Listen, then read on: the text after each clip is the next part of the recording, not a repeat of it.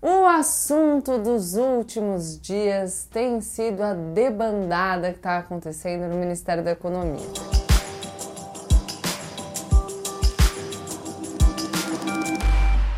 Olá pessoal, como eu sempre digo, a partir de agora, menos emoção e mais razão. Aproveita para deixar o seu like, se inscrever no canal e compartilhar o vídeo com seus amigos. O assunto dos últimos dias tem sido a debandada que está acontecendo no Ministério da Economia. Não bastasse a proposta do governo de reforma tributária, que já está sendo discutida nas últimas semanas, a gente vai falar um pouquinho sobre isso. Nos últimos dias, a gente soube, na terça-feira mais especificamente, do pedido de demissão do secretário especial de desestatização. É isso? Acertei o nome do cargo dele? Acho que sim. Salim Matar. E do, provavelmente, secretário especial de desburocratização, Paulo Webel. Vamos ver se eu acertei os cargos. Olha! Sim! Muito bem, hein, Gabriela? Sétima e oitava baixas da equipe econômica que assumiu junto com o ministro da Economia Paulo Guedes lá no comecinho do governo Jair Bolsonaro, porque já saiu muita gente antes, eu depois posso até mencionar os nomes para vocês, mas o interessante é que esse pessoal aí da ideia da proposta liberal na economia, que tinha acreditado no Bolsonaro, que nunca foi liberal, para colocar em prática o plano deles para o Brasil, parece estar um pouquinho desencantado. Já foram embora do Ministério da Economia. Vamos lá. Joaquim Levi, do BNDES, Marcos Troio, da Secretaria Especial de Comércio Exterior, Mansueto Almeida, do Tesouro Nacional, aliás, a saída do Mansueto também foi muito comentada, Marcos Sintra, da Receita Federal, a gente vai falar dele lá embaixo quando a gente estiver falando da nova CPMF, Rubem Novaes, do Banco do Brasil. E Caio Megali, da Secretaria Especial de Fazenda. O Paulo Guedes quando ele assumiu o Ministério da Economia, ele falava em vender estatais ainda em 2019 num valor que chegaria a um trilhão de reais. Até agora não vendeu nada e uma outra estatal foi criada. E aí, como a gente tem visto, essa galera que estava esperando que o governo agisse de forma mais célere, mais entusiasmada para mudar um pouco o Brasil com todas aquelas reformas. Lembra disso? A gente discutindo as reformas que eram necessárias para o Brasil crescer. Então, a gente começou a gestão Jair Bolsonaro com a reforma da Previdência, que de fato aconteceu e foi considerada uma vitória para o governo, embora a maior parte do trabalho de articulação tenha vindo do Congresso mesmo, e a gente lembra que o Rodrigo Maia, na época, fez um discurso emocionado, chegou a chorar ao falar da aprovação da reforma da Previdência, mas depois disso a gente ficou esperando o envio da reforma tributária e da reforma administrativa e demorou, gente, muito. E aí, quando o governo finalmente enviou a proposta de reforma tributária, foi uma proposta bem michuruquinha. O foco dessa proposta de reforma vinda do governo é a substituição do PIS/COFINS por um imposto único chamado CBS, Contribuição sobre Bens e Serviços, que também teria uma alíquota única de 12%. O problema é que tem muita gente fazendo uma crítica a essa proposta vinda do governo, dizendo que, na verdade, ela aumentaria a carga tributária e que ela teria um peso particularmente significativo sobre o setor de serviços, que é o setor que mais emprega no país. Junto da apresentação dessa proposta de reforma, que versa principalmente sobre a CBS, o governo tem defendido de novo a criação de um imposto nos moldes da antiga CPMF. O governo fica bravo quando a gente fala que é nos moldes da antiga CPMF, mas enfim, o próprio Paulo Guedes chegou a dizer que as pessoas se referiam a esse novo imposto como uma nova CPMF ou por maldade ou por ignorância. Aliás, deixa eu falar um pouco sobre esse pessoal. Eh, eu tenho medo de generalizar, mas tem uma parcela da galera empenhada no debate público que faz muito isso, falando que ou é maldade ou ignorância, que ou a pessoa é má ou ela é burra, ou é mau caratismo, ou é incapacidade intelectual é complicado esse, essa agressividade no debate, né? Podia dar uma segurada, mas então tá, vou voltar para o Paulo Guedes. Então ele fala que as pessoas que estão dizendo que esse novo imposto seria uma CPMF com um batonzinho fazem isso por maldade ou por ignorância. E ele recebeu uma resposta da senadora Simone Tebet que disse: Olha, eu de fato sou ignorante porque eu quero entender como é que vai funcionar essa proposta de vocês e vocês não dão conta de explicar. Então, por favor, faça essa gentileza. Não exatamente com essas palavras, mas mais ou menos nesse sentido.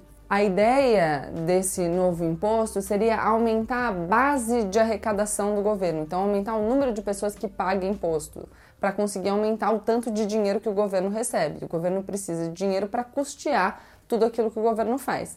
Daqui a pouco a gente também fala um pouco mais sobre isso. Bom, enfim, o que o Paulo Guedes diz é o seguinte: que tem que ampliar a base de tributação, em vez de ter só uma base de consumo e renda, o Brasil tributa demais o consumo, blá blá blá blá blá, é melhor, em vez de aumentar muito o imposto de renda, portanto, aumentar a alíquota de um imposto que já existe, criar uma outra base de tributação, portanto, criar um imposto novo que vai incidir sobre outras operações e não sobre a renda, uh, que podem ser transações digitais, pagamentos, alguma coisa que te permita manter alíquotas baixas. Então, a gente precisa entender exatamente o que, que é. Quando a gente fala, por exemplo, de transações digitais, imagine nessa época de pandemia, né? Porque hoje em dia todo mundo faz transação digital. Será que um imposto nesses moldes de fato vai dar conta de distribuir a carga tributária no sentido de tributar mais os ricos e tributar menos os mais pobres? O que o Paulo Guedes diz é que esse novo imposto seria uma alternativa para que fosse possível desonerar a folha de salários das empresas. E aí é sempre aquela história, né? Desonerando a folha de pagamento, você criaria um incentivo para que as empresas ou aumentassem os salários ou contratassem mais. Mas aí também vamos pensar o seguinte: a empresa já tem lá o funcionário que topou trabalhar por determinado valor, certo? Será que, tendo desonerada a folha de salário, ela vai pagar mais para o trabalhador que já topou trabalhar por um valor mais baixo? E isso pensando num país com índice de desemprego tão alto? Será mesmo?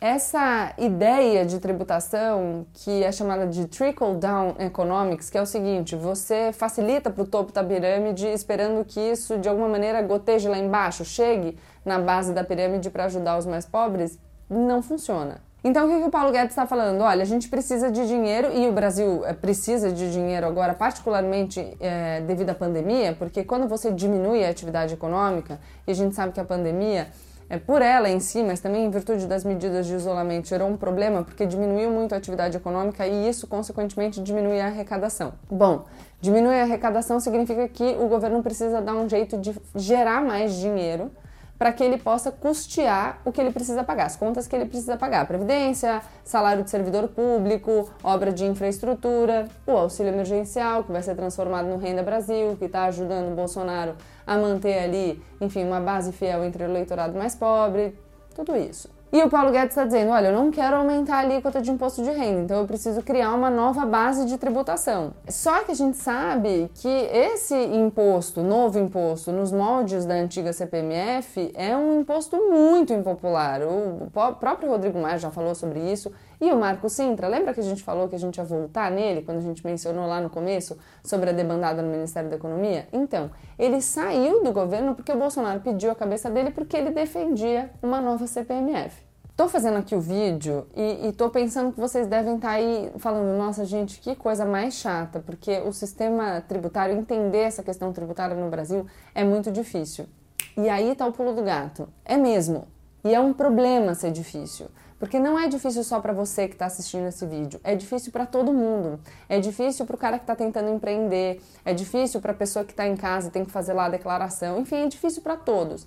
E isso gera um problema por quê? Porque se para que você consiga pagar direito o imposto, você precisa, por exemplo, gastar muito dinheiro para compreender o sistema tributário, você percebe que esse valor que o empresário gasta para entender o sistema, ele vai acabar repassando para o produto? E mais que isso, se você pensa, por exemplo, que você tem a ideia de abrir uma empresa, então você quer se tornar um empreendedor, quer fazer um negócio novo, quer inventar uma moda aí, e o sistema tributário é muito difícil, de duas uma. Ou você acaba não pagando, e aí você sonega o imposto, não pode sonegar, é crime e tal, mas enfim.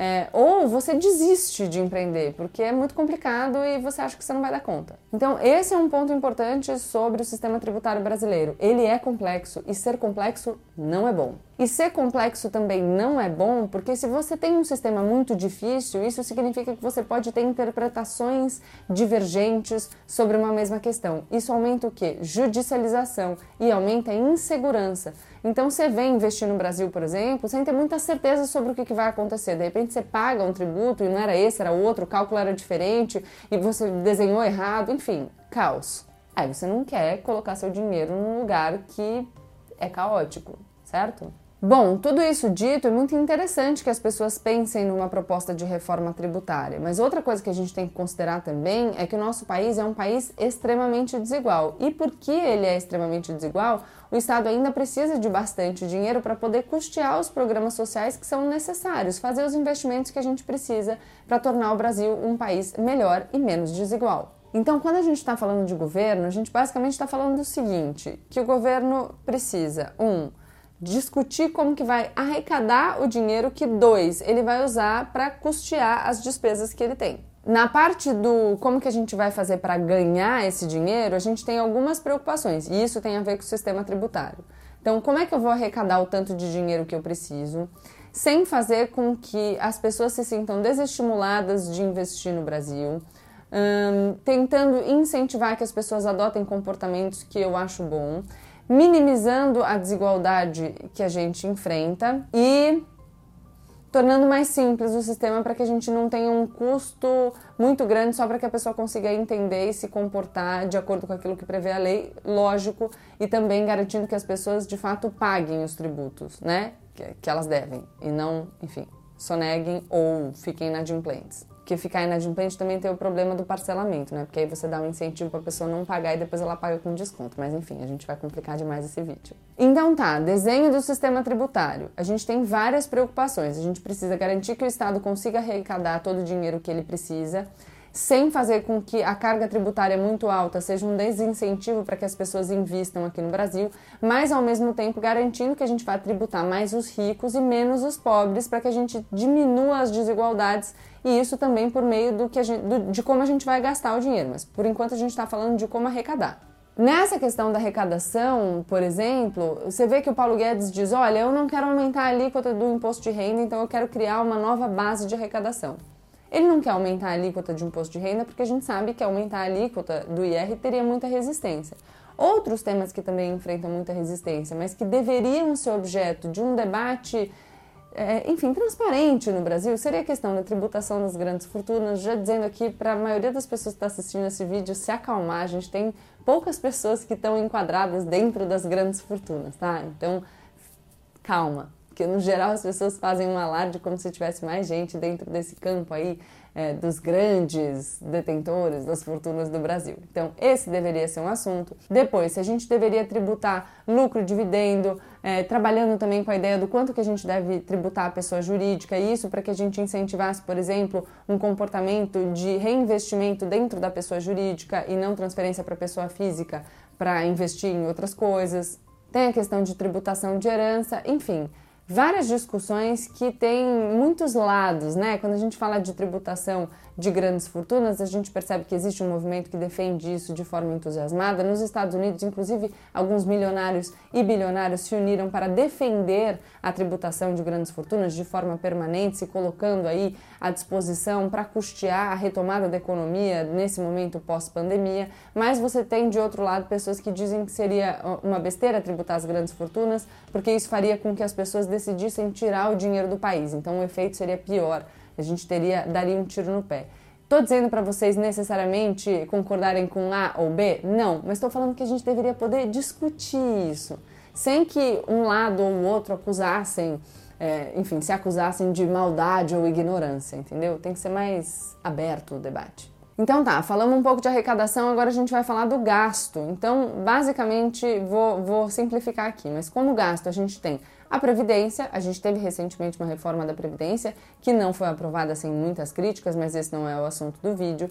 A gente tem a questão do investimento em infraestrutura. Né? Parece que agora o governo Jair Bolsonaro está entendendo a importância da infraestrutura, do investimento no aprimoramento aí de bens públicos. Mas antigamente o investimento em infraestrutura enfim, foi parte de um discurso ambíguo. Lembra daquela história do PIB público e o PIB privado?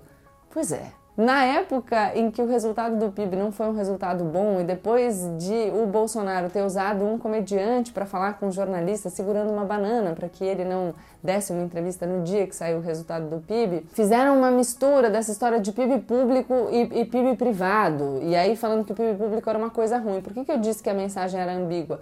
Porque ao mesmo tempo o Ministério da Infraestrutura divulgava concluímos uma obra tal, XPTO, só que isso seria o PIB público. Então, enfim, causa, inventaram uma medida medida, um absurdo. Mas tá, o Bolsonaro que agora tá muitos dias já sem falar abobrinha e sem animar a sua base com as abobrinhas, tem percebido que talvez seja interessante para o governo fazer umas inaugurações de obras públicas. Basicamente, aí a gente está falando de investimento público. Então, a gente já falou reforma da Previdência, gasto com Previdência, gasto com infraestrutura, com investimentos públicos. E aí a gente tem o funcionalismo público, que tem a ver com a reforma administrativa que é também um assunto, uma proposta que o governo disse que ia enviar para o Congresso, mas enfim, ficou na promessa, porque ao que parece o Bolsonaro não quer enviar proposta de reforma administrativa nenhuma. Gabriela, por que, que ele não quer enviar a proposta de reforma administrativa? Porque você mudar as regras relativas ao funcionalismo público pode gerar muita resistência. Estou dizendo que toda resistência a qualquer proposta de reforma administrativa necessariamente seja uma resistência infundada e errada? Não, não estou. Nós temos funcionários públicos que são essenciais e prestam um serviço, enfim, fantástico e inclusive são muito mal remunerados. A gente pode dizer, por exemplo, sobre os professores, mas dentro do funcionalismo público a gente também tem muita gente que ganha muito dinheiro, como por exemplo, alguns funcionários do poder judiciário e que não querem discutir a sua posição e que não querem discutir os seus privilégios. E aí o Bolsonaro que, enfim, sempre foi um sindicalista do exército, né? Porque foi isso que ele fez a vida inteira. O que a gente começa a perceber agora é que ele não quer criar esse tipo de atrito, porque ele não está pensando de verdade no bem do Brasil. Embora o slogan seja Brasil acima de tudo, na verdade é Bolsonaro acima de todos. Já devia ter ficado claro, porque ele era uma pessoa que estava na Câmara há muitos anos, que colocou a família inteira na política, enfim, que sempre olhou para os seus interesses acima, inclusive um, da corporação que ele integrava. Quando ele fazia parte do exército, ele chegou a colocar os seus interesses particulares na frente das regras do exército. Até por isso que ele não saiu muito bem do exército. Mas tá, o Bolsonaro se vendeu como um cara que acreditava, agora que tinha sido convencido da proposta liberal, porque ele se interessava por esse voto.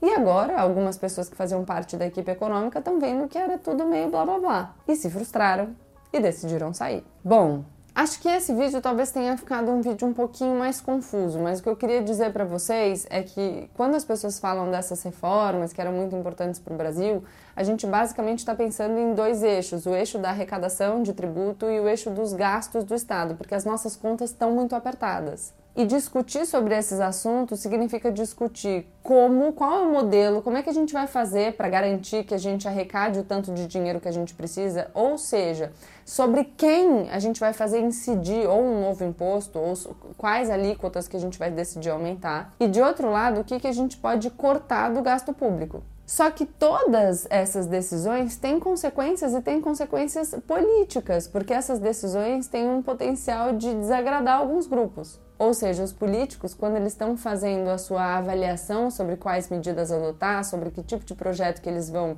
é, defender, eles estão fazendo uma avaliação não só daquilo que vai ser melhor para a economia do Brasil, mas também daquilo que não vai prejudicar, por exemplo, a sua reeleição. Eu sei que isso pode parecer frustrante para muita gente, mas a gente às vezes precisa ser pragmático, porque é isso que acontece na prática. Tô dizendo que não existam políticos que estejam pensando no bem do Brasil? Não, não estou. Então, tem muita gente que pensa muito sobre esses assuntos, nem são assuntos nos quais eu sou especialista. Eu sei que as pessoas defendem as suas propostas porque de fato acreditam, muita gente, né? Tem gente mal intencionada, sim, mas eu não vou generalizar.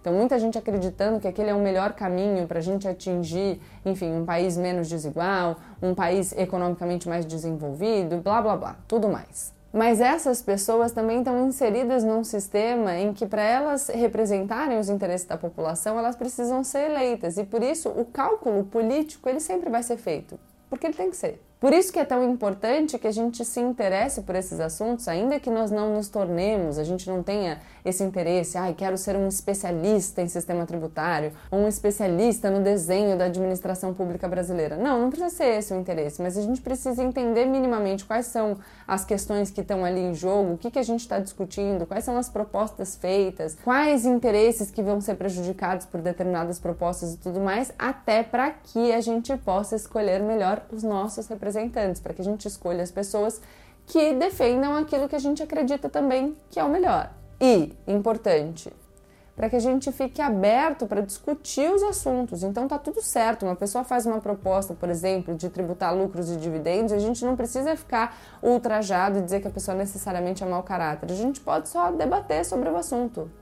Tudo bem.